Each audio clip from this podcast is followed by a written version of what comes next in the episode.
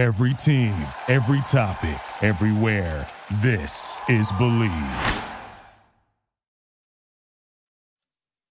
This is the Believe in Pro Wrestling podcast. Here's Rick Uccino and S P three on the Believe Podcast Network.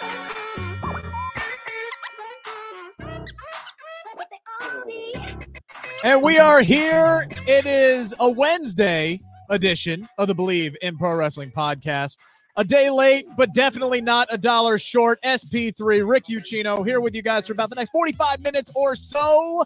And once again, we got a whole lot to dive into today because the world of professional wrestling is hot. I said hot, damn it. We got two white-hot storylines now in W W E surrounding Sami Zayn and Cody Rhodes, and Roman Reigns is in the middle, and Paul Heyman might be the M V P of it all uh, with what he is able to do with both of these storylines now running congruently with one another.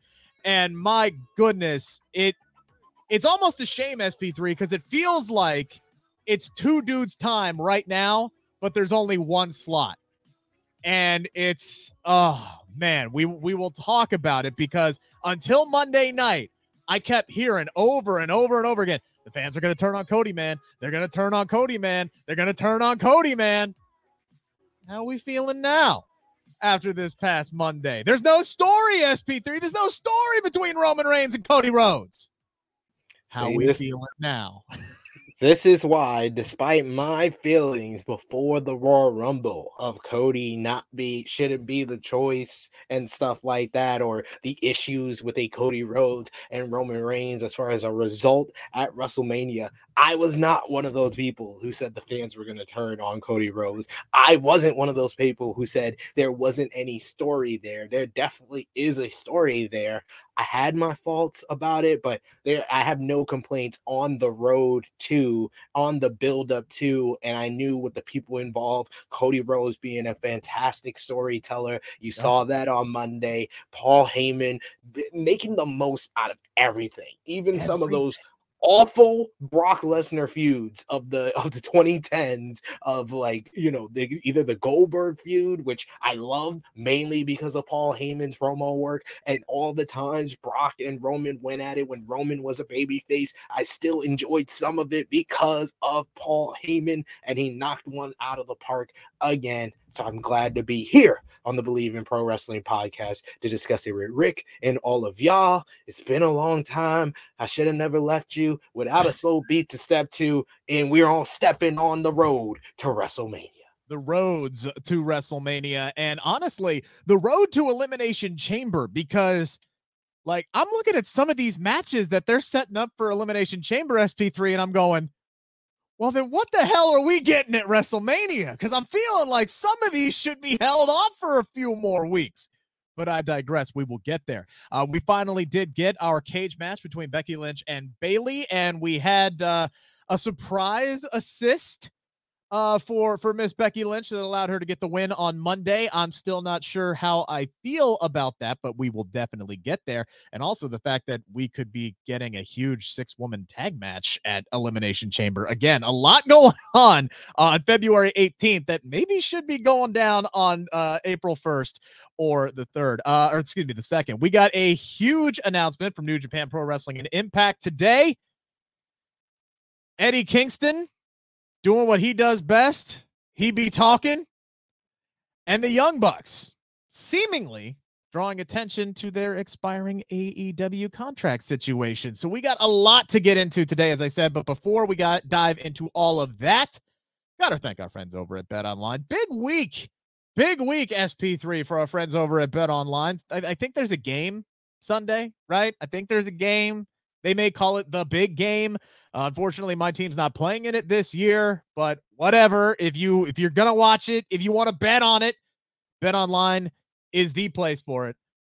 Plus, pro and college basketball, U F C, M M A, W W E, A E W, it's all there. Get the latest odds, team matchup information, player news, game trends, live betting options, free contests, live scores for almost any sport imaginable. Bet Online is truly the fastest and easiest way to wager on all your favorite leagues and events. Go to the website today or use your mobile device right now. Join up, sign up, receive your fifty percent welcome bonus with your first deposit. Just use our promo code BELIEVE to get those rewards. That is B L E A V. bet online dot a g, where the game starts. We appreciate everybody and who is joined. Yes, go ahead. Since we were on we were on sports with our Ben Online uh, little little call in, congratulations to a fellow Ohioan with you, yeah. Akron's own LeBron James yeah. of the Los Angeles Lakers, my Los Angeles Lakers, you know, setting the all-time scoring record. Uh, one of the greatest players to ever play basketball, for sure. Uh, yeah, and uh, now I don't think there's any debate. I'm not the biggest N B A guy, but there's no debate. Uh, the the all time scorer in league history. I mean, he is definitely there. There's no de- there's no denying anything that you just said. The man is absolutely spectacular, and uh, yeah, the the Lakers may suck, but LeBron is still good. And uh, I think they won. They lost the game last night too, didn't they? We, we yeah, we lost. Oh God, I was like, I was like, man, you get way to get me excited and happy, and then let me down. Shoot. Feel feel like when I was a virgin in my first time. Jesus Christ. Well, we ain't gonna top that statement. So so long, folks. This has been Believe in Pro Wrestling, brought to you by Bet Online. No, all right. We do appreciate everybody who is tuning in today. Uh, make sure to get your questions in, your comments in as uh, much as possible. We'll try to get to them throughout the uh, entirety of the day. What is going on, Frantic World, and everybody else who is in the chat.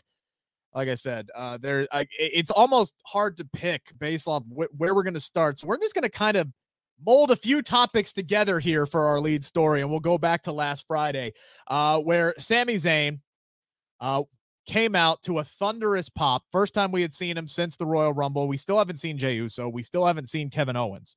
Uh, but Sami Zayn makes his presence known. He uh, attacks Roman Reigns with a chair again. Delivers one of the cleanest damn spears I have ever seen in my life. Didn't know Sami Zayn had that in him, but he absolutely floored Roman Reigns, and good for him uh, for, for taking that uh, like an absolute champ. Sami hops on the mic and says, Roman, I've never wanted anything from you until right now. I want you in Montreal for the uni- uh, Universal Championship. And he's going to get his opportunity. Then the bloodline swarms once again. Roman Reigns beats him down into the corner. Uh, and everybody, S P three, is all on board on this. They're hearing the reactions that Sami Zayn is getting. And everybody, all weekend long, man. Again, I'm seeing things like, oh, you know they're going to turn on Cody Rhodes. He, Cody Rhodes can't keep going out there and cutting these babyface promos and talking about how he has respect for Reigns. They're going to turn on him. They're going to turn on Ro- How can you not involve Sami Zayn in the main event of, of WrestleMania thirty-nine? And even I got swept up in it, right? Like, I'm sitting here and I'm going, you know, if he keeps getting reactions like this, maybe, just maybe, the fans will have something to say here in the main event of WrestleMania thirty-nine. I don't necessarily think that's going to be the case now after what we saw on Monday, because in the busyness of everything, yeah, like Roman Reigns, Paul Heyman, the whole the whole bloodline the week prior after the, the Royal Rumble, they kind of glossed over the fact that Cody Rhodes won the Royal Rumble, barely mentioned it. Obviously, with Sami Zayn there, W W E smartly seeing all of the glowing comments for the Sami Zayn bloodline story, which they deserve all of them. It's been fantastic work. And they're going, you know, maybe we should get people excited about the, the prospect of Roman Reigns and Cody Rhodes. Roman wasn't involved on Monday, but Paul Heyman was. And when Heyman and Rhodes got in the ring with one another, and just, man, it was,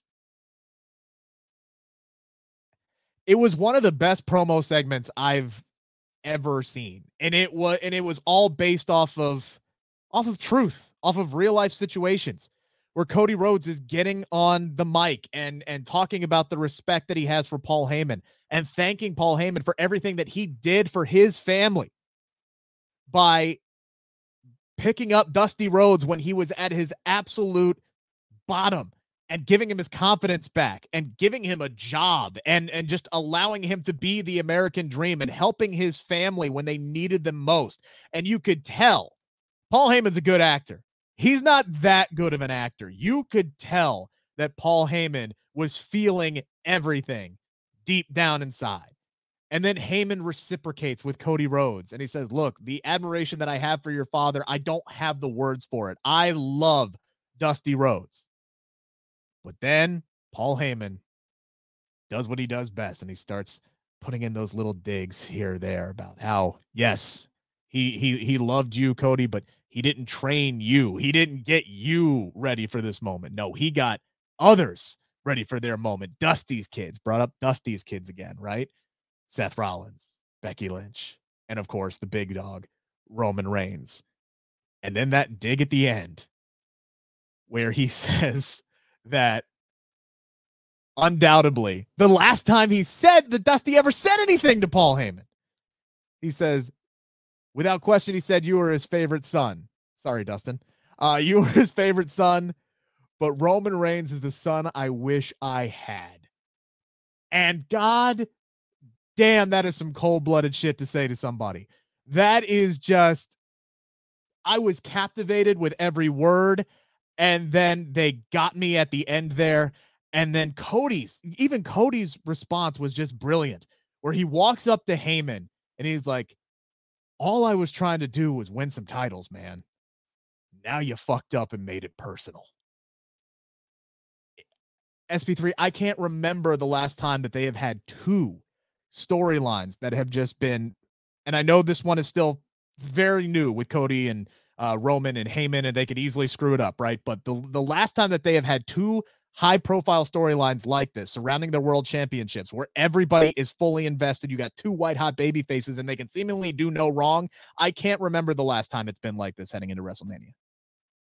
Last time they had two red-hot baby faces off the top of my head would be uh, Rock and Austin at WrestleMania seventeen, and they were going up against each other. You yeah. didn't have an also red-hot heel and a box office draw the level of Roman Reigns at that time. Now, I won't say that, you know, you, they have two red hot storylines like Rick is saying, because this is just, they have a red hot promo that they're following up from, in my opinion. They haven't really, you know, fleshed out this whole Cody, Paul Heyman, uh, you know, story and Cody's quest to become the undisputed W W E Universal Champion at WrestleMania. This feels like the the match, the, the, the lighter being lit on a fuse that it can explode and get to that level where pe- people will be anticipating Cody Rhodes winning. But this promo right here, it was basically an A E W promo in a W W E ring. It was it was using realism. The last promo exchange that I felt was on this level was C M Punk and M J F in early twenty twenty-two or the or the or the end of twenty twenty-one.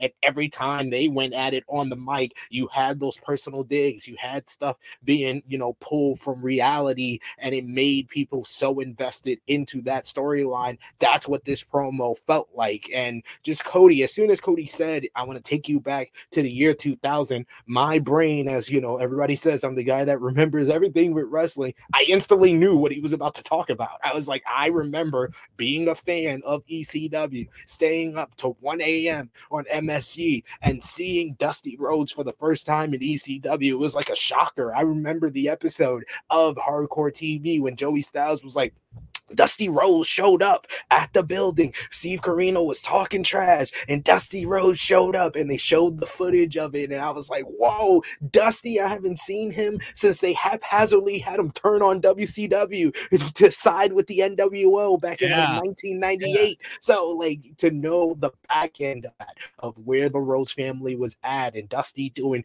car dealership commercials just to keep the car, not to make money, and they had a till that was one hundred dollars. And Paul Heyman called him up and paid him and paid him very well. And he wanted to uh, thank him for that. Cody bringing up the fact that they don't talk about it a lot. And he, I like the fact he said that, that before he came back here, he was doing, he was doing things and causing a little bit of trouble. So from one disruptor to another, what Paul Heyman did with E C W was really the predecessor to what happened with the Elite, with creating A E W. And he thanked him for that. And then Paul Heyman just being the master manipulator, the, the guy that can take you on emotional highs and lows, and bringing up the fact that your father, the American Dream, Dusty Rhodes, trained and prepped Becky Lynch. Your father, the American Dream, Dusty Rhodes, trained and prepped Seth Rollins. Your father, the American Dream, Dusty Rhodes, trained and prepped Bayley, trained and prepped Kevin Owens, trained and prepped for the highest degree possible. Roman Roman Reigns. And then that final dig of, he, he told me in the last conversation, you're his favorite son, but the son he always wanted was Roman Reigns. Oh, it was, it was perfect. It was a mic drop moment, and I love Heyman dropping a mic, and I love Cody's response of how it is true. Ever since he's come back, everybody's tried to bring up his father and make it personal. Seth Rollins and their feud, and now yeah. you got you got hit. Then you had Judgment Day last week with their promo, and then you had then you got Paul Heyman here, and all he's trying to do is win the champion. All his goal has ever yeah. been since he came back is just win the title that his family has never been able to win, and then Paul Heyman wanted to make things personal, and now you have a clear direction of where to go and all the things they can bring up. I love um there was a, a, a couple of Twitter accounts that re- released an interview that Roman Reigns had during WrestleMania week last year, where he talked about Dusty Rhodes and only making five hundred dollars a, a week for F C W, and he cut a promo saying that he was a walking, talking uh, billion dollar check, yeah. and he said everybody around him looked at him like he was he was crazy. The only person who believed every word he was gonna he said was Dusty Rhodes. I need that in a promo exchange with Cody and Roman. I need that type of stuff. I need them playing off of the history with Paul Heyman and Dusty Rhodes, the history with Cody and and Roman, the fact that the first crack in the Shield really came from the Rhodes family back at Battlegrounds two thousand thirteen, when Cody and Dustin beat Roman and Seth for the tag team titles. And the fact that he has history with both guys that will always have Roman's re- career connected to it. His history with Seth Rollins from last year, and the fact that they can also bring up again your other, the other guy that you're connected to. Me and him helped create an option for other wrestlers out there outside yeah. of this company. They need to bring all of that up to make this feel real and make this feel hot. Make this feel as hot as Sami Zayn and Roman Reigns felt. Make the people want Co- Cody Rhodes to be the man that ends the the long title reign of Roman Reigns. And then a guy like me who says that if Cody wins, it's about Cody winning the championship, then people will believe that it's about Cody being the one to end this Roman Reigns championship. That's the key. That's the key that they have to do with this buildup, is make it matter as much of Cody winning this for a championship, and make it matter that Cody is ending this legendary reign for Roman Reigns. And then I won't have any excuse or any complaints coming out of WrestleMania. Yeah. And it, it the whole situation though, like this, everything that they set up, because what they needed to do on Monday was a It was brilliant. They knew they needed to get people talking about Roman and Cody and get excited about that matchup. Just just for the simple fact that they didn't like they didn't want Sami Zayn to turn into the next Becky Lynch. They didn't want they didn't want a Sami Mania type moment with, with Kofi Kingston, because that is not beneficial to them or their bottom line. They make no mistake about it. They want Sami Zayn to be successful. They want him to be white hot. They want him to be a top babyface on SmackDown. There's no doubt about that. But they could not let, in this situation, if they had already hitched their wagon to Cody Rhodes, which they did because he won the Royal Rumble, they can't allow Sami to get to the point where now we got to change hands. We because then you're taking two of your white hot baby faces and you're butting them head to head. And now you're making your audience pick between them. The difference, the reason why Bryan Danielson got put in the main event. No, nobody wanted to see Randy Orton or Batista win, right? The reason why Becky Lynch got put into that situation, the fans didn't have anybody to connect to. They, they, they turn, and we've argued about this in the timeline and everything like that. Bottom line, by the time the main event of WrestleMania thirty-five came along, you had Charlotte, who was a heel. You had Ronda, who was a heel. Becky got put in that situation because she was white hot. She was the one that the audience was invested in and wanted to see win. You have already a guy in Cody Rhodes who the audience is invested in. They still love this man. Any concerns about Sami's meteoric rise, squashing him or having a negative return, a negative impact on his return, was squashed even before the Royal Rumble when they ran out of this man's merchandise at the Superstore in San Antonio. This guy is making money for them. So is Sami Zayn. It's both of their times, but there's only one championship, and it sucks. So you can't you can't make this about Cody versus Sami. So for Cody to also come out, and the one thing that we haven't said yet, for Cody to come out and say, I respect Sami. I wish him all the best. Good luck. And if I got to face you at WrestleMania, so be it. Can't make it about Cody versus Sami because nobody's going to win in that situation. W W E wants them both white hot. It sucks that there aren't two world titles because then you could crown both of these men in night one main event and night two main event, and everybody would be happy. But right now, I'm thinking, well, you got a main event with Sami and, and Kevin Owens against the Usos for the Undisputed Tag Team titles on night one of WrestleMania. I think that's the direction you got to go with. Yeah, that's going to be, I, in my opinion, that's going to be by far the better option than either of the women's championship matches. Like, I, I'm sorry for everybody that's very positive about Rhea Ripley picking Charlotte Flair. I feel like W W E is still axing to turn both women, uh, uh, like turn a thriving heel Rhea Ripley into a babyface and a freshly faced Charlotte back into a heel. Even though I know there's people who are like, well, Charlotte belongs as a heel. Yeah, that's all fine and dandy, but that ignores the fact that Rhea Ripley is really good and was stale as a babyface a year ago, but she's been thriving as a heel. And what are you going to do? Herbert, Herbert. Split with Judgment Day or have Judgment Day turn turn babyface. Babyface. Either one of those options sounds bad for Judgment Day, but you can't. You, there's no way you can turn Dominic babyface right now. Exactly, he's a exactly. nuclear heat magnet. He's a heat magnet for sure. And then with Asuka and and Bianca, which I'm hoping that's the direction, because any other option in this elimination chamber, that we're just yeah, we could just you could just say that that Raw Women's Championship match sounds like a Raw match basically. But if it's Asuka and Bianca, yes, it's going to be a great matchup, but is it going to have a great build when you're act- you're probably asking for the fans to turn on Bianca because everybody loves this new Asuka? Yeah, so that has that has issues within itself. So both women's option, I would love for the women to get a main event as well, since it's a two-night WrestleMania. Whenever there's a two-night WrestleMania, I always want the women to have the opportunity to main event. Neither one of them are as hot or going to be as good as the Sami and K O, and have that investment from the crowd, have that connection like it's going to be, and especially with the Usos probably going into WrestleMania with a five hundred plus day reign, and that can be finally broken up by the reunion of Sami Zayn and Kevin Owens. Yeah, I believe that should be the main event of night one, and then night two you do Cody and Roman. Yeah, um, I I agree. I, I hate to agree with you, but I I am here because I am so I'm, and I'm not saying that you're not, but I'm I'm always like carrying the flag for more women's segments, more main event type level stuff. And I'm, I'm with you one hundred percent. We all saw how pissed I got two weeks ago when they cut the damn cage match, right? Like I, I am a flag bearer for women's wrestling. There's not going to be a story that's going to top Sami and K O. Maybe we'll see. Well, uh, there's a long time now, right? We got fifty plus days before WrestleMania. We still got a major premium live event.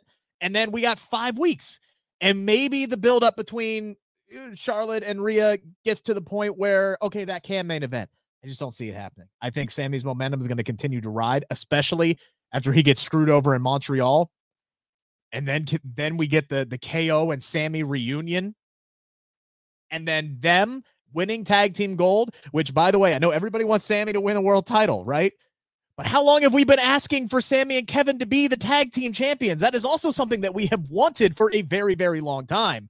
I, I've been asking for it for I've been watching Sami Zayn and Kevin Owens team up with each other since two thousand seven.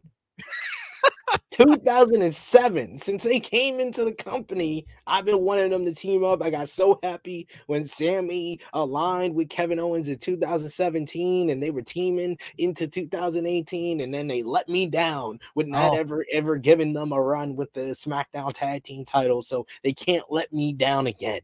I remember the first time I ever talked to Sami Zayn, like very bluntly, right? Like I said to this man, and when are you all, Kevin? When, when are you and Kevin Owens going to win the damn tag team titles? Like, when is that going to happen? And his response was just very, I feel like it has to happen one day, right? Like he even, he felt it, right? He knew that they should have been tag team champions by this point.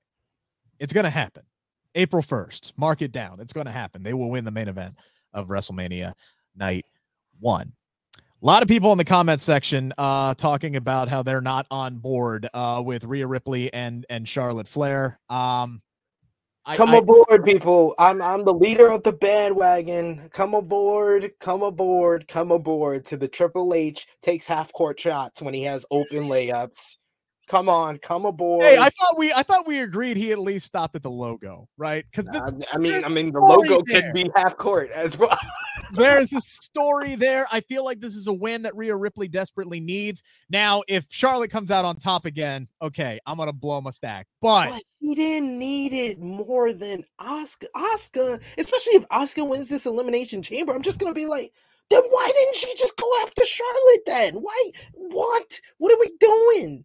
Yeah. What are we doing? And if, especially if you're asking the fans to turn somebody, I'd rather them turn on, on Charlotte, just turn on Charlotte, and you they cheer for Asuka rather than turn on Rhea Ripley and make her a babyface when she's a part of the one of the best heel acts in the company. Frantic World asking, hey, Rick, if this match does happen at WrestleMania, are you going to watch the Cinnamon Toast Crunch match? Well, I'm going to be there in person, so whatever the hell the Cinnamon Toast Crunch match is, whatever ridiculousness they make Bray Wyatt go through instead of letting this man just wrestle a match, uh, I will one hundred percent be there, and I will one hundred percent be there for the moment that Cody Rhodes walks in to the post-presser, both world championships on his shoulders. He just accomplished his lifelong dream, and the first thing out of his mouth is, well, I guess somebody's got to try this stuff, right? Like, I, I am going to be here for all of that in the Cinnamon Toast Crunch match, whatever the fuck that ends up being. But they got a ton of money, S P three, from Mountain Dew for that pitch black. Uh, they, got a milli. So, they got a milli for that, so. That's why we get these matches. So I can't blame them. I can't. And thank you. Thank, thank you. Uh, I think it's Dragon. Dragon Den. Thank Dragon you. Den. It, it's just it's just like obvious. It's just obvious, especially if it's Asuka versus Bianca Belair. It's like, dude, you should have swapped that idea. Like, what are we doing?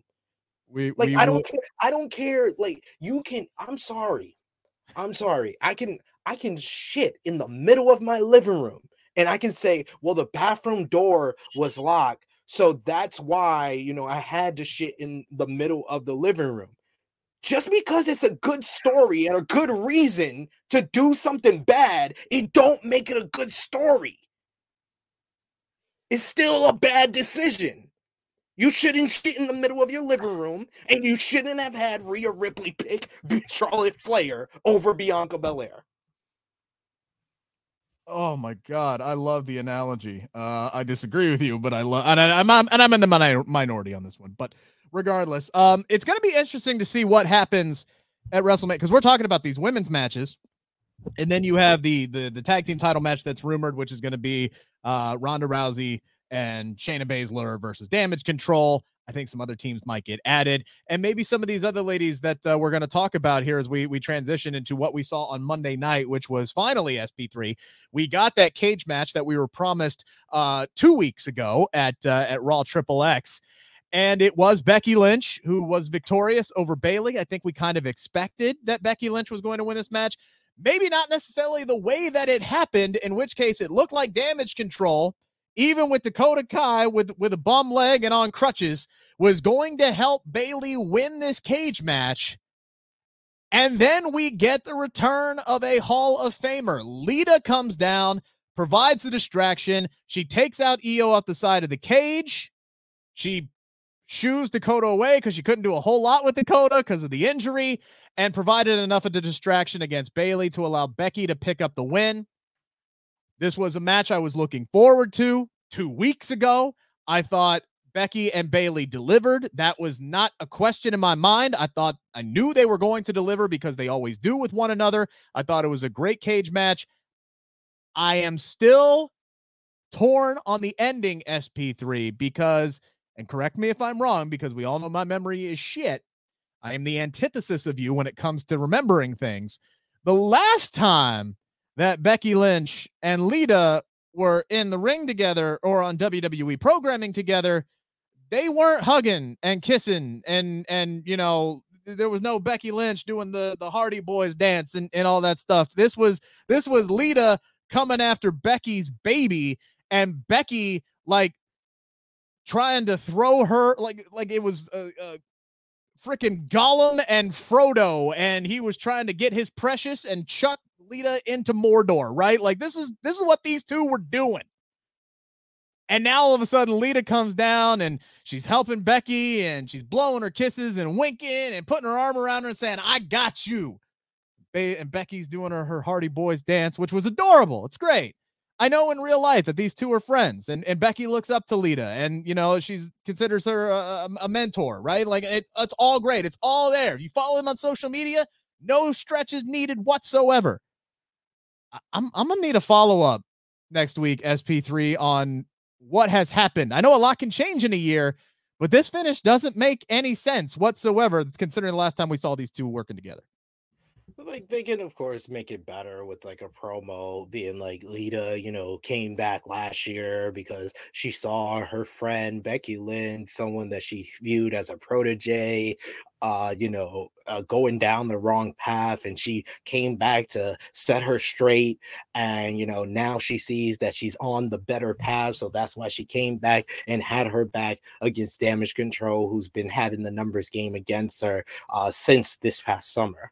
That's all fine and dandy, yeah, but and there are some up. there are some Becky Lynch fans that are trying to tell us that that's the story, when that's not the story that was told last year when Lita came back. Lita came back because she was she felt revitalized after the Royal Rumble. She challenged Becky Lynch. She laid her out with the twist of fate. She got in Becky's head, and Becky started going a little bit crazy on the lead up to Elimination Chamber before beating her, and we never heard from Lita again until this return here. So. Don't try to don't try to create the story. Let W W E let the, let the story play out. Let it play out just a yeah. little bit, you know, before we start putting in things that wasn't the story. So I do agree with you. They need to follow up after yes. this. And I, I'm very interested in this matchup, though, especially the rumored matchup of Lita, Becky Lynch, and a in Canada Trish Stratus versus mm. Damage Control. Mm. I, I'm mm. for that. I'm for that Elimination Chamber, because this Elimination Chamber card is looking like an Attitude Era No Way Out card. How yeah, No Way Out two thousand one had Rock and Kurt Angle for the W W F Championship. It had Triple H and Stone Cold ending their near two-year storyline in a in a uh, you know a t- three stages of hell matchup, those type of cards. And it hasn't been to like fifteen, sixteen years ago that they had cards like this, even with the Elimination Chamber, you know, uh, tagline about it. So I'm really down for this to kind of make this a stacked card and make people yeah. remember this pre-WrestleMania match. I'm totally fine with this being the direction. Yeah, and I get everything about why this match would be happening at Elimination Chamber. Um, you know, this is, I think this would be a great kind of a fun blow off. It's a stack card, but like, I get it. Trish is Canadian, right? So you're going to put Trish in, in Montreal. Sammy's getting the main event. N- Natty, you know, qualify for Elimination Chamber. You're going to try and put as many Canadians on the card as possible. I get it. I'm totally fine with it.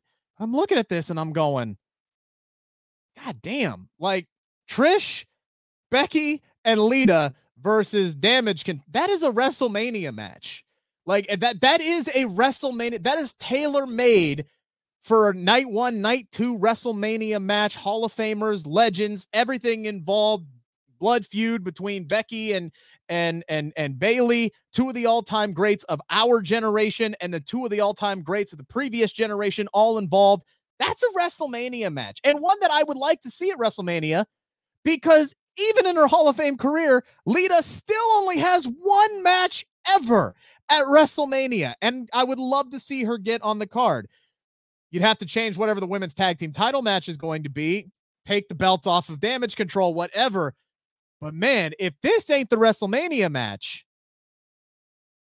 what do you do with Becky and Bayley and potentially Trish and Lita as well once WrestleMania comes around, S P three? Because are we just going to continue this and we're going to end up with Becky and Bayley inside hell of a hell in a cell? Or, you know, what what could, do you see them stretching this out another six weeks?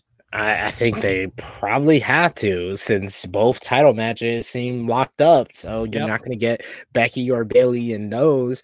Uh, they could go the, the longer route of doing Becky and Lita versus Damage control for the women's tag team titles at Elimination Chamber.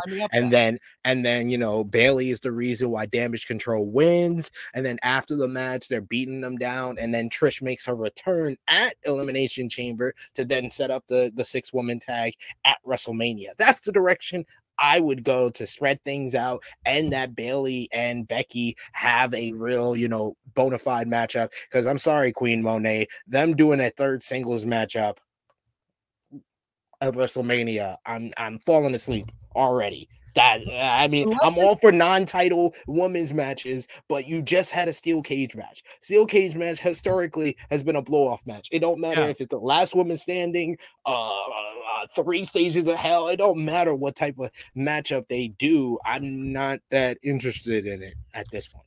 The, the my only like my my other thought was to do, if you do the six woman tag match, maybe you have Uh, Becky and, and Lita challenge for the tag team titles, make it a triple threat match. You could do that at WrestleMania.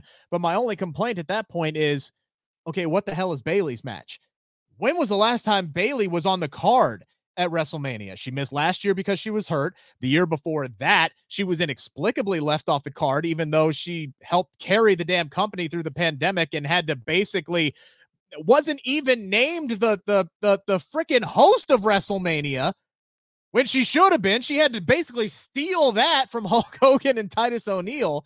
Like, Bayley deserves to be on the damn card. Like a theme with, with Bayley's, like, think about her WrestleMania career. Like you said, the the, you know, the last two years, twenty twenty, she was in like a, a random six woman matchup for the SmackDown Women's Championship.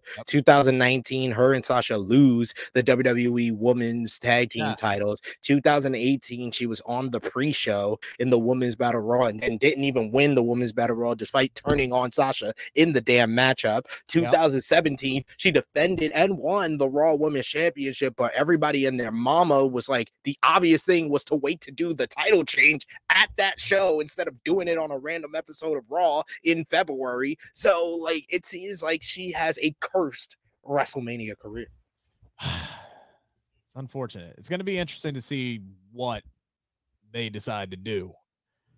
Then again, maybe they spice they find a way, S P three, to, to spice up the, the Raw Women's Championship match and find a way to put Bayley and Becky in it and make it a fatal four-way. They could do that.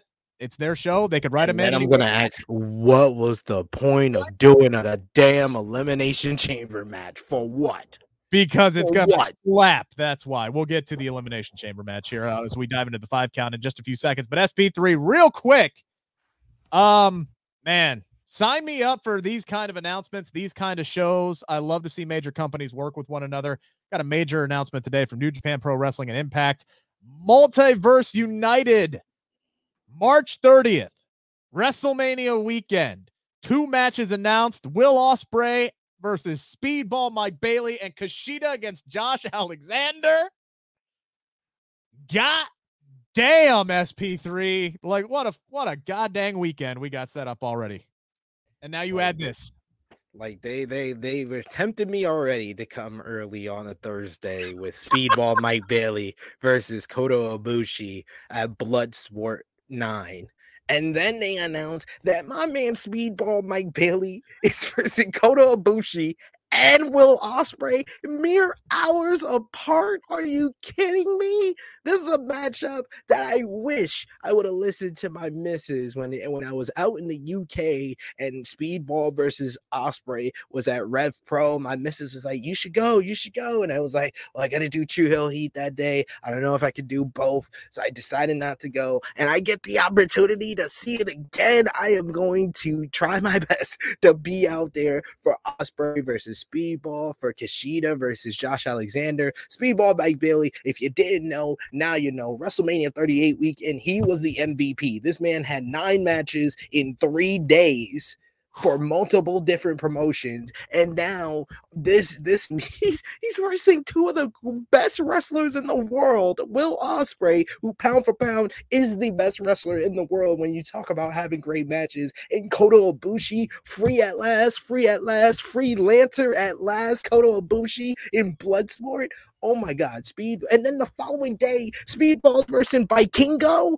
Oh my God, like this is, it's going to be an insane weekend. I'm so glad Impact and New Japan have recovered their relationship. If you would have told me like five, six years ago that New Japan and Impact were going to do a joint promotion, a uh, joint promotion show uh, for WrestleMania weekend, I would have slapped you in the face and said, that's disrespectful, because New Japan will never forgive Impact for what they did to Kazuchika Okada over ten years ago. But now we're at a place where they have, you know, recovered the relationship. Thanks to Scott D'Amore, thanks to Rocky Romero, and I'm so glad they're doing this matchup. Those two matches are going to be amazing. Uh, like I said, Speedball and Ospreay are two of the best in the world. Kushida back in New Japan versus Josh Alexander, who probably is the best wrestler that not a lot of people know about, being the Impact World Champion, the longest reigning Impact World Champion. Then they also announced Jeff Cobb versus Moose. If you want a big, you want to adjust the position of those two matches, you got Josh, Jeff Cobb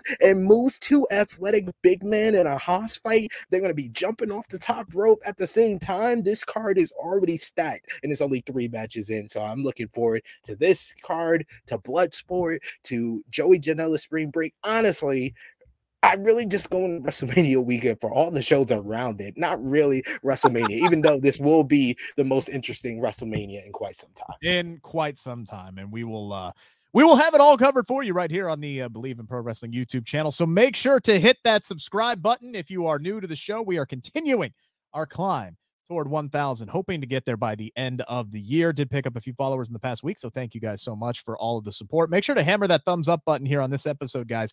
Uh, really helps kind of drive up our audience more than you could imagine. Uh, yesterday, in our normal time slot, I dropped my conversation with Don't Call Me Dewdrop Piper Niven. Uh, that uh, dropped yesterday. That is up there right now. You can uh, check that out, or you can uh, read the write-up on cage side seats dot com.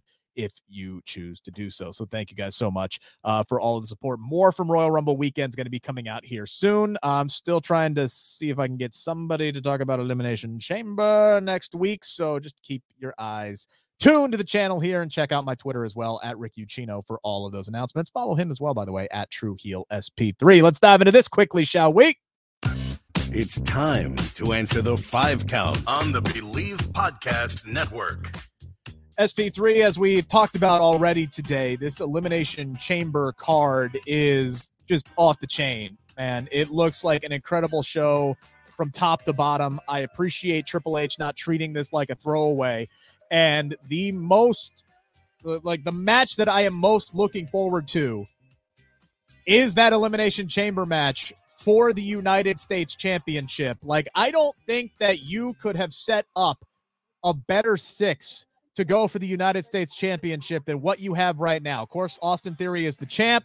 Seth Rollins, uh, Johnny Gargano, you got Big Jonah in there as well. And then the two qualifiers that we saw this past Monday. I love my boy Angelo Dawkins, but I do think that they got it right, keeping the Street Profits separated. You had Damian Priest. Wasn't his best day at the office on Monday, S P three, but he deserves to be in here.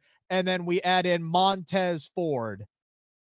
Maybe, potentially, this is the start of Montez Ford's big singles push.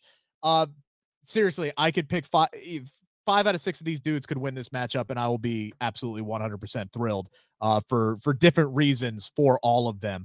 And I'm looking at what is coming ahead six weeks from now at WrestleMania, and I'm going, if Austin Theory is going to be wrestling John Cena, as the reports are, would it be more beneficial to the rest of the roster and to W W E by taking the United States Championship off of him and setting up a, another maybe multi-man match, get more talent involved, and showcase the United States Championship in a match that kind of doesn't need it in Cena versus Theory? So, number one here on the five count, S P three, should Austin Theory retain the United States Championship at Elimination Chamber, or should one of the other five gentlemen win it? Um, I would love if this was the big moment that Triple H finally says, oh yeah, I remember when Johnny Gargano was the M V P of N X T and wasn't a guy that I changed his music and now gets no reaction whenever he comes out because you you took away his signature music. And I would love for him to have the big performance and be the one to eliminate Austin Theory and then finish things off. David versus Goliath with him and Bronson Reed oh, and God. him yes. beat Bronson Reed to become the United States champion. I feel like that's the best option outside of Theory retaining, but I feel like the better story for Theory and Cena, if that's the match at WrestleMania, is Theory being a young John Cena and being the United States champion. And, and even if you're not going to have John Cena for much of the build-up, you can build it up as Theory's United States Championship Open Challenge at Wrestle at WrestleMania. Yeah. And, and then it gets accepted by John Cena, the man who created the United States Championship Open Challenge. Or you can, if you do do want to have, you know, you are able to get Cena for at least one Raw before WrestleMania, you can have him come out on the Raw before WrestleMania and say, I'm going to be the one that accepts the challenge. You're not, you've been called, you've been making little shots at me saying you have ruthless aggression, saying the champ is here and all this stuff. Yeah. So I'm going to verse you at WrestleMania. I feel like the story kind of needs the United States Championship. And if Johnny Gargano does win, I don't think they're going to give him much of a story at WrestleMania, and we might be in danger of, once again, the United States Championship is not even on the card. Like, I don't want to risk that. I feel like with Theory, at least we have a direction of where they want to go with him at WrestleMania. So I think they should have him retain. I just don't think after his commentary, and he listened to him very closely over the last two weeks, his cockiness is at an all-time high, and it feels like they're setting up for his downfall at Elimination Chamber. But yeah, the question is should, and they should have him retain. Yeah, you make a very compelling argument. I love the story. Again, I love the the symmetry and the similarities. You know, young John Cena, old John Cena, all of that's great. I, I talked with uh, Austin Theory about that at the Royal Rumble. That that interview will drop uh, here soon, depending on if and when he drops the United States Championship. But um, man, I look at the other guys in this match, and as uh, Uh, let's see, as Javon brings up here, uh, looks like Seth getting the belt back to face Logan Paul. I don't think that match needs the United States Championship. I that I, I, that type that match does not need the United States Championship at all. Yeah, I, I disagree with that. Um, so I honestly, Seth, to me, if I'm a betting man, if I'm setting the odds, like he's got the lowest odds to win this. I just don't think it makes any. I sense agree. For Rollins to win this match whatsoever. So you're looking at Austin Theory retaining and setting up that that money scenario that you set up. You talked about with John Cena, which is great. But man, then again, you look at a guy like Damian Priest. I think he could really, really use this. And again, help further elevate Judgment Day. You look at Johnny Gargano. He desperately needs this. And I think you talk about the open challenge. I think he's the kind of guy who could bring that open challenge back. I know he doesn't have the storyline with Seth, with, uh, with John Cena, but he's a guy who could do that. And that could be his thing moving forward is he's the ultimate underdog. He's the fighting champion. United States Open Challenges every, every Monday night. I think Johnny Gargano is a guy who could fill that role.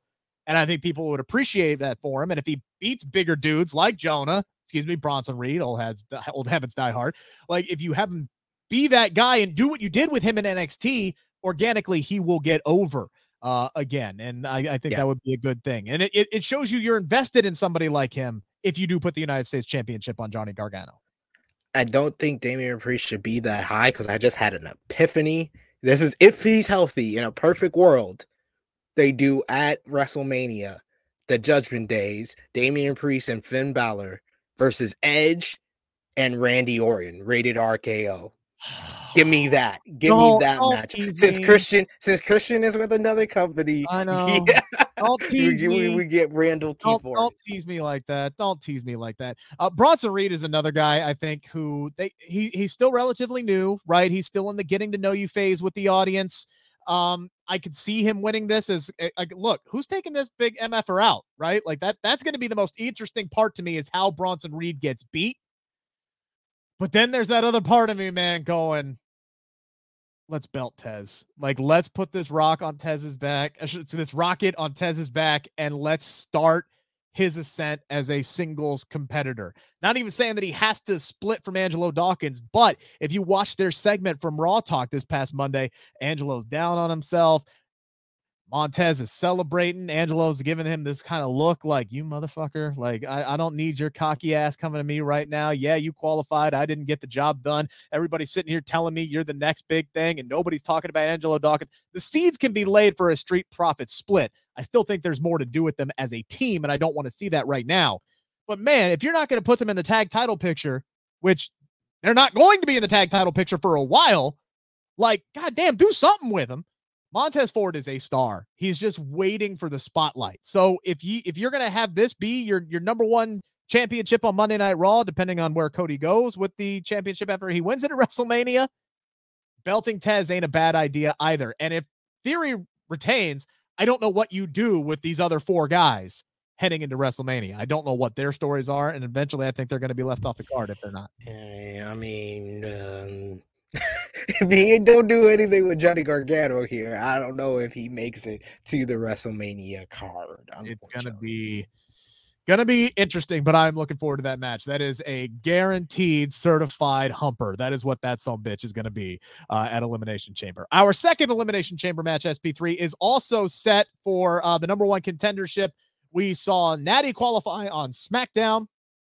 That was kind of a duh when you remember that it's in Canada. And then the returning Carmella qualified on Monday. That was a bit of a surprise to me. I kind of thought that spot was Piper Niven's. It does kind of go to show you the depth of the Raw women's locker room when Piper Niven, Mia Yim, and Candice LeRae can't even get into a number one contenders match. But S P three, let's be honest, when you look at the field here, it, it, it's kind of Asuka's to lose, as we talked about earlier. Is there anybody you see in this match potentially winning other than Asuka? She has got to be the heavy favorite right now. Yeah, I'm, I'm, I'm. Queen Monet. We didn't, we don't agree on the whole Ripley and Flair thing, but I asked the same question as Queen Monet. Why is Carmella in this matchup? Like, you had three other interesting choices. You could finally give Mia Yim something, which he hasn't done much with Mia Yim, kind of like the Johnny Gargano story I was just talking about. He hasn't done much. A J went down, yeah. Yeah, hasn't done much with, yeah, is she even still a part of the O C at this point? That's uh, still interesting you brought that up, because I asked her about that Royal Rumble weekend. That'll be dropping here soon on the Bleacher Wrestling channel, so thank you for the tease.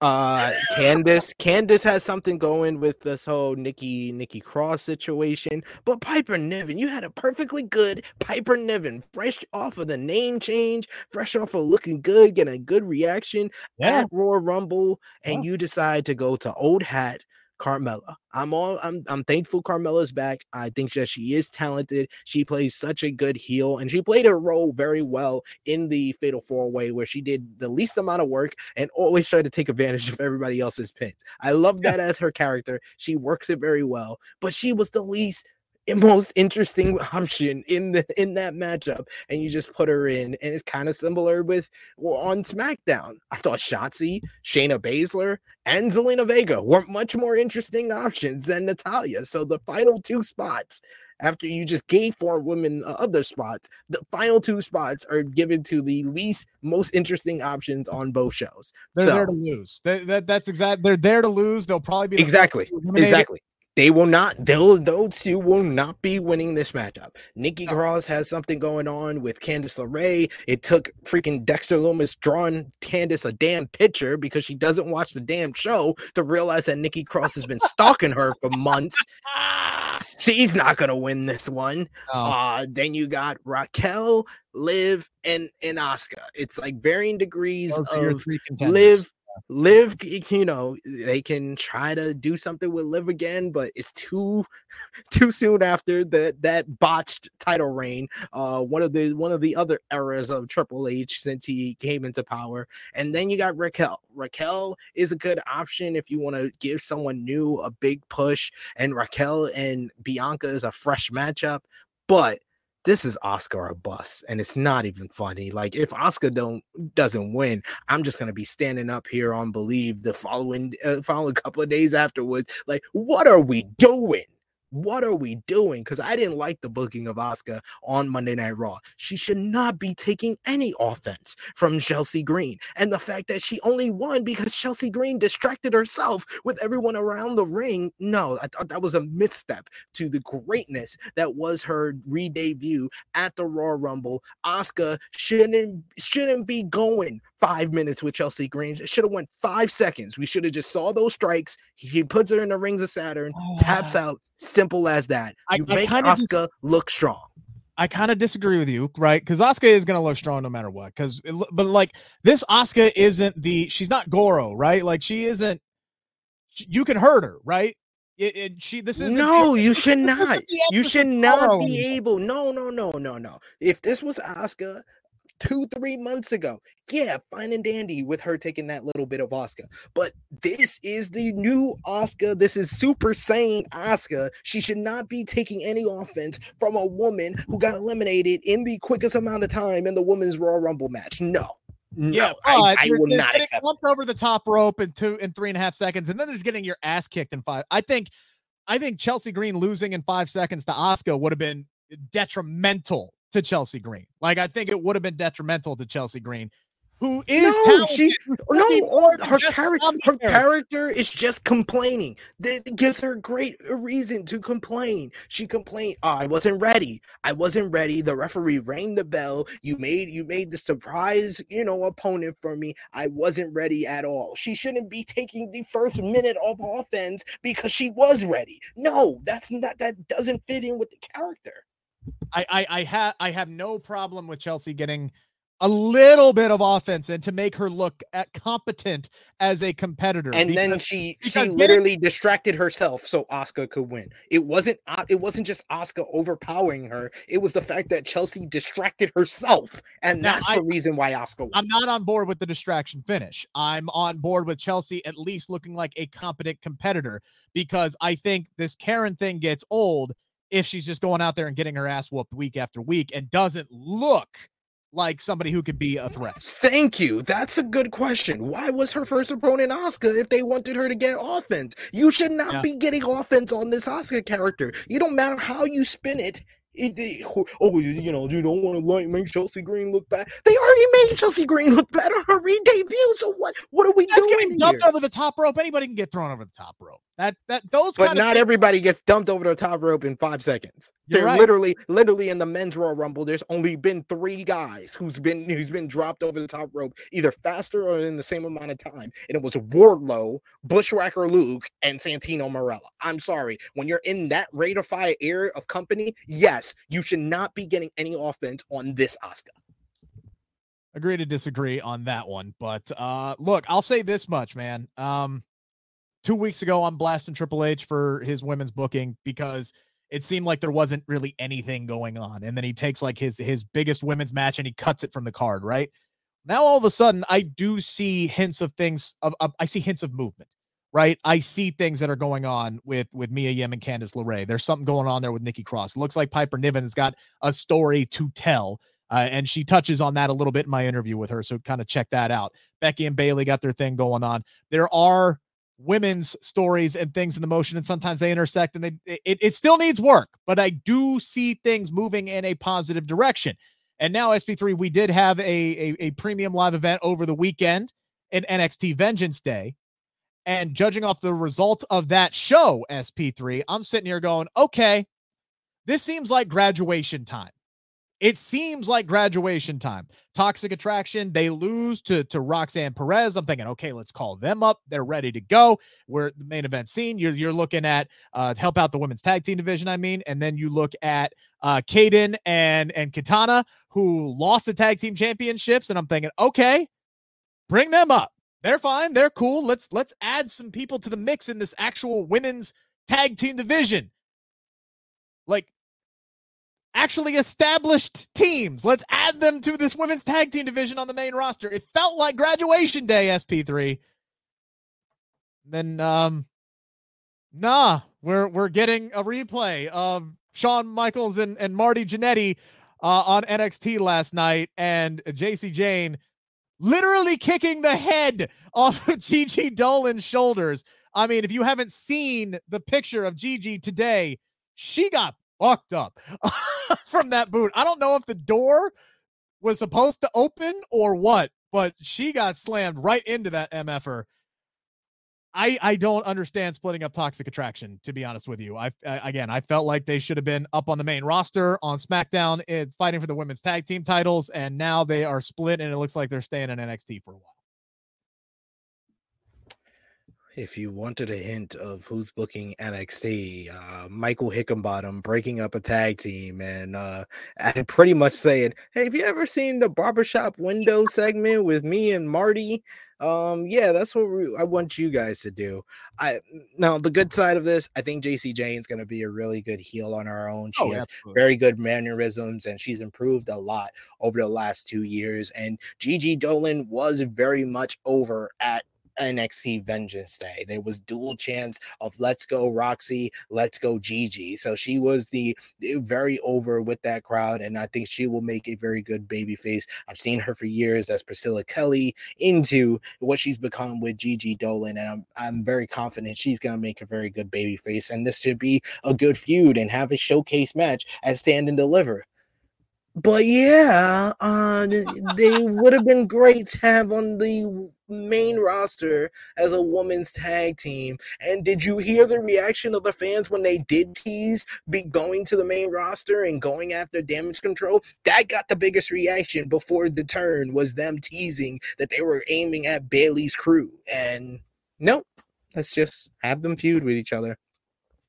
Not the right call. Yeah, I don't know if it's because they, they think they already have enough depth, which they do. They have again. There's a and lot then, of and then you and then you brought up Kaden and Katana, and they teased like they were going heel. They're they're healing it up on Roxy, and they're setting up a match against the the babyface champion and yeah, Mako Satomura, the legendary babyface.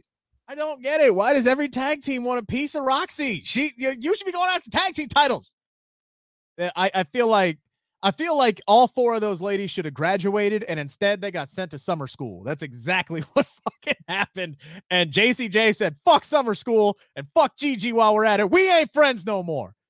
She is going to be a great heel, though. I one hundred percent agree with you on that. All right, let's change gears to uh, A E W real quick here, S P three, because your boy Eddie Kingston found himself in some hot water, whether that's kayfabe hot water or not. Uh, did an interview this week where he uh, very bluntly, look, look, Eddie's not one to, to mince words at all, but he said M J F's a piece of shit and he doesn't know why he is the A E W World Champion. Okay, that's going to generate some headlines, right? Like, that, that's what we want. We, as interviewers, we love hearing that shit, right? Like, okay, give me a headline. Give me something to write up. You think M J F's a piece of shit. Cool. Great. I'm sure he has his reasons. And he's going on Twitter saying, yeah, maybe the, the, the top brass didn't like that so much. But you know what? I don't give a fuck, S P three. I'm going to say I'm, I'm going to do whatever the fuck I want. And people, I got my reasons. You don't need to know how the sausage is made. I'm paraphrasing at this point, but I digress. That man don't give a fuck. But it did kind of catch my attention that top brass may have been upset with, with Eddie Kingston calling M J F a piece of shit. He's we're not the first. He's not the first one to say they got issues with, with M J F in the media. And then he's saying Tony Khan is protecting his so-called pillars. And I want to put fear in the eyes of all your favorites. Should Eddie Kingston have been in some hot water with the top brass in A E W over those M J F comments? Or is this just Eddie being Eddie and like, let's just make some fucking money? What are we doing? I will never say Eddie Kingston should be in hot water. Eddie Kingston is my hero. Eddie Kingston, if there was one professional wrestler who embodies the New York state of mind, it is Eddie Kingston. Eddie Kingston makes me proud to be a New Yorker. It makes me proud that I've actually been to Yonkers.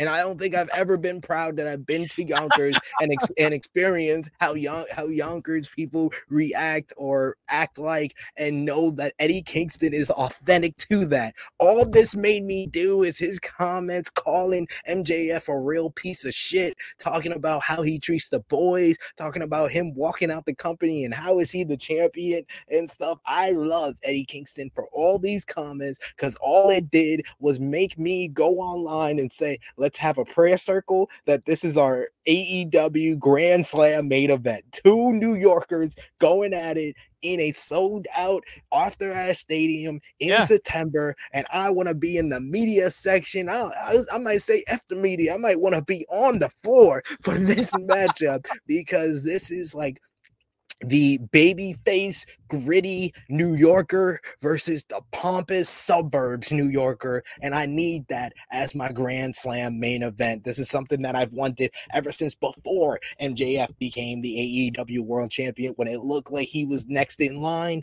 Give me Eddie, give me M J F Grand Slam. Yeah, look, and this is why I love this so much, is because he could be working, he could be shooting, it could be both, and I don't give a crap. I don't. This is this is highly entertaining. No, he should not be in trouble with with with the with the top brass with Tony Khan for saying this. What he he should be doing is being rewarded for this and getting people intrigued in your product, because that's what he's doing. He wants now all of a sudden you have an audience for something. You Tony Khan, you have something you can sell. So as soon as you're done making Bryan Danielson jump through all these fucking hoops so he can get a match with M J F just to fucking lose, now you got something that people are going to want in M J F versus uh, Eddie Kingston. So yeah, put that sumbitch in New York and just watch that place go nuts. Last but not least here, S P three, um, the Young Bucks got people talking this week in their bio that has since been deleted, right? I believe it was a, a bio, a bio yeah. change. They like to do that a lot. Drew attention seemingly to the fact that their A E W contracts are set to expire at the end of the year. I believe it said uh, less than a year left, crazy or something along those lines, right? Yeah. So, where did the time go? Where did the time go? Okay. Um, what do you make of the fact that the Young Bucks are seemingly drawing attention to the fact that their A E W contracts are expiring, and uh, the fact that they are set to expire in less than a year and a, an extension has not been reached? Because I feel like we've had reports about there have been negotiations going on about a contract extension, but they don't have one done yet. Well, I, I think I think what was reported was that A E W is looking to lock them in, but there hasn't necessarily been negotiations as of yet. So I took the the bio change as the Young Bucks being like, well, guys, like, we should be talking already. Uh, maybe you should. Yeah, you're on the clock. Like, maybe we should get on this. Um, I know there's a lot of fans that will immediately be like, well, their their contracts is expiring. They might follow in the footsteps of their other E V P and uh, go to W W E. But I feel like more than anything, the Young Bucks legacy is attached to them becoming one of the greatest tag teams of all time without ever stepping into a W W E ring as their their truly, you know, realized form. Of course, they did, you know, guest spots, and they were the fake D X and D X rivalry with John Morrison and The Miz almost like twelve, thirteen years ago. But yeah. the Young Bucks that have gone to prominence, that had all those bangers in Ring of Honor and, and you know, revitalized the junior heavyweight division, tag team division in New Japan, and then used all that momentum to to create being the elite, and took R O H, you know, to bigger to bigger arenas, and had that classic rivalry with the Hardys that propelled the Hardys back to W W E,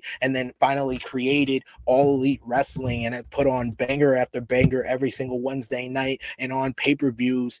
They never have stepped foot into the W W E in this fully realized form. And I think that that's a part of them and Kenny Omega's legacy that I don't ever want them to take that away, even though the money will be tantalizing. They do have a good relationship with Triple H. There are things that can pull them in that direction.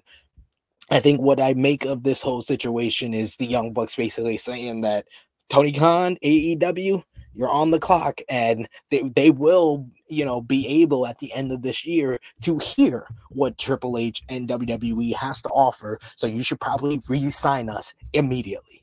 Yeah, look, I think um, obviously that they're they're they're putting somebody on that. They're either they're either working us, or they are, like you said, they're putting A E W on notice here. And I think at this point in the game, right? If you if you go a few more months here, it's not like. Not like Triple H or anybody would ever, you know, leak something to somebody's camp or, you know, throw out some hypothetical figures. And you know, at, at the very least, drive up the price for what Tony Khan is going to have to pay to keep the Young Bucks in, in A E W. Yeah, it's uh, not like the Young Bucks are friends with A J Styles or Finn Balor or Kevin Owens or Sami Zayn or, yeah, you know, a guy that created, you know, A E W with and had that show All In that changed the business. Oh, yeah, Cody Rhodes. Yeah. yeah. Not like they're friends with him. Or yeah, yeah, yeah, like yeah. So I, I think the longer that that this goes, the the more likely, or or at least the the steam is going to pick up on the rumors. And then you got the Young Bucks and the New Day talking about how, man, we would love to face each other and this, that, and the other thing. There's going to be those those kind of whispers and those kind of backs and forths. I love this shit, man. This this this this is the time that I always wanted, right? That I was looking forward to the most. Everybody was all excited when the Keith Lees and the Adam Coles and the Bryan Danielsons and the John Moxleys and everybody was was jumping ship and jumping on top to A E W, and now I'm sitting here and I'm like, oh, we're getting Ricky Starks backstage at the Royal Rumble. Oh, we got the Young Bucks talking about their contract situation. Let's go. This is the interesting part now, where it's a two-way street, when business is open in both directions. Sign me up for that. Before the Young Bucks come around, though, going to be very interesting to see what F T R chooses to do. That is going to be extremely interesting. If F T R goes back to W W E, maybe the Young Bucks are only eight months or so behind that. Very, very interesting. S P three, what you got going on on the uh, True Heel Heat YouTube channel this week? Uh, True Heel Heat YouTube channel. Earlier this week, we did our N J P W, The New Beginning in Sapporo, nights one and two review. That is up on the channel right now. I'll be live there tomorrow at twelve oh five p.m. Eastern Time with Jimmy Akaram uh, reviewing A E W Dynamite tonight. You got True Heel Heat two twelve on Saturday. Myself, Miss Chrissy Love, and Mex of the Wrestle Things podcast. He's going to be on the show joining us talking about this week in wrestling. So you can check all those things out, plus uh you know, Fightful Overbook with F M C, uh some other channel, Wrestle Bitch or Binge, whatever it's called. Uh me, Rick, and Dutch Mantel when Rick doesn't have to work. Fingers crossed, baby. I'll be on this weekend. Fingers crossed. I kind of like to earn my paychecks. It's just kind of who I am. Uh, guys, uh, thank you guys so much for tuning in. Make sure to hit the thumbs up here on the video. Helps drive up our audience, like I said. And if you're new to the show, if you like what you heard, we got plenty more where this came from. Uh, plus exclusive interviews, so much more. And I'm still working on a special feature. Uh, I'm now... Like I was, I was planning on debuting this like last November. And then, as S P three knows, my, my life just got completely flipped upside down in, in real person. But now I feel like things have stabilized and I can start working on this special feature, and it's going to debut soon. I just got to go to the grocery store first. Interesting. Why do I need to do that? Stay tuned. You'll find out here on the Believe in Pro Wrestling YouTube channel. Check out my conversation with Piper Niven. I'm hoping to have some special stuff next week. We'll also have our Elimination Chamber prediction show coming out next week. There's so many reasons to subscribe. It's just a click away, folks. Just a click away. Follow me on Twitter at Rick Uccino. Follow him at True Heel S P three. We will be back in our normal time slot Tuesday next week, two fifteen, live chatting with y'all. Enjoy the rest of your week. Enjoy wrestling. This is Believe in Pro Wrestling Podcast, brought to you by Bet Online. Thank you for listening to Believe. You can show support to your host by subscribing to the show and giving us a five-star rating on your preferred platform. Check us out at Believe dot com and search for B L E A V on YouTube. You know when you're listening to a true crime story that has an unbelievable plot twist that makes you stop in your tracks? That's what our podcast, People Are the Worst, brings you with each episode. I'm Rachel. And I'm Rebecca. We're identical twins who love true crime cases that make you say, didn't see that coming, and we hate the people responsible for them. Listen to People Are the Worst now on Apple, Spotify, or wherever you get your podcasts.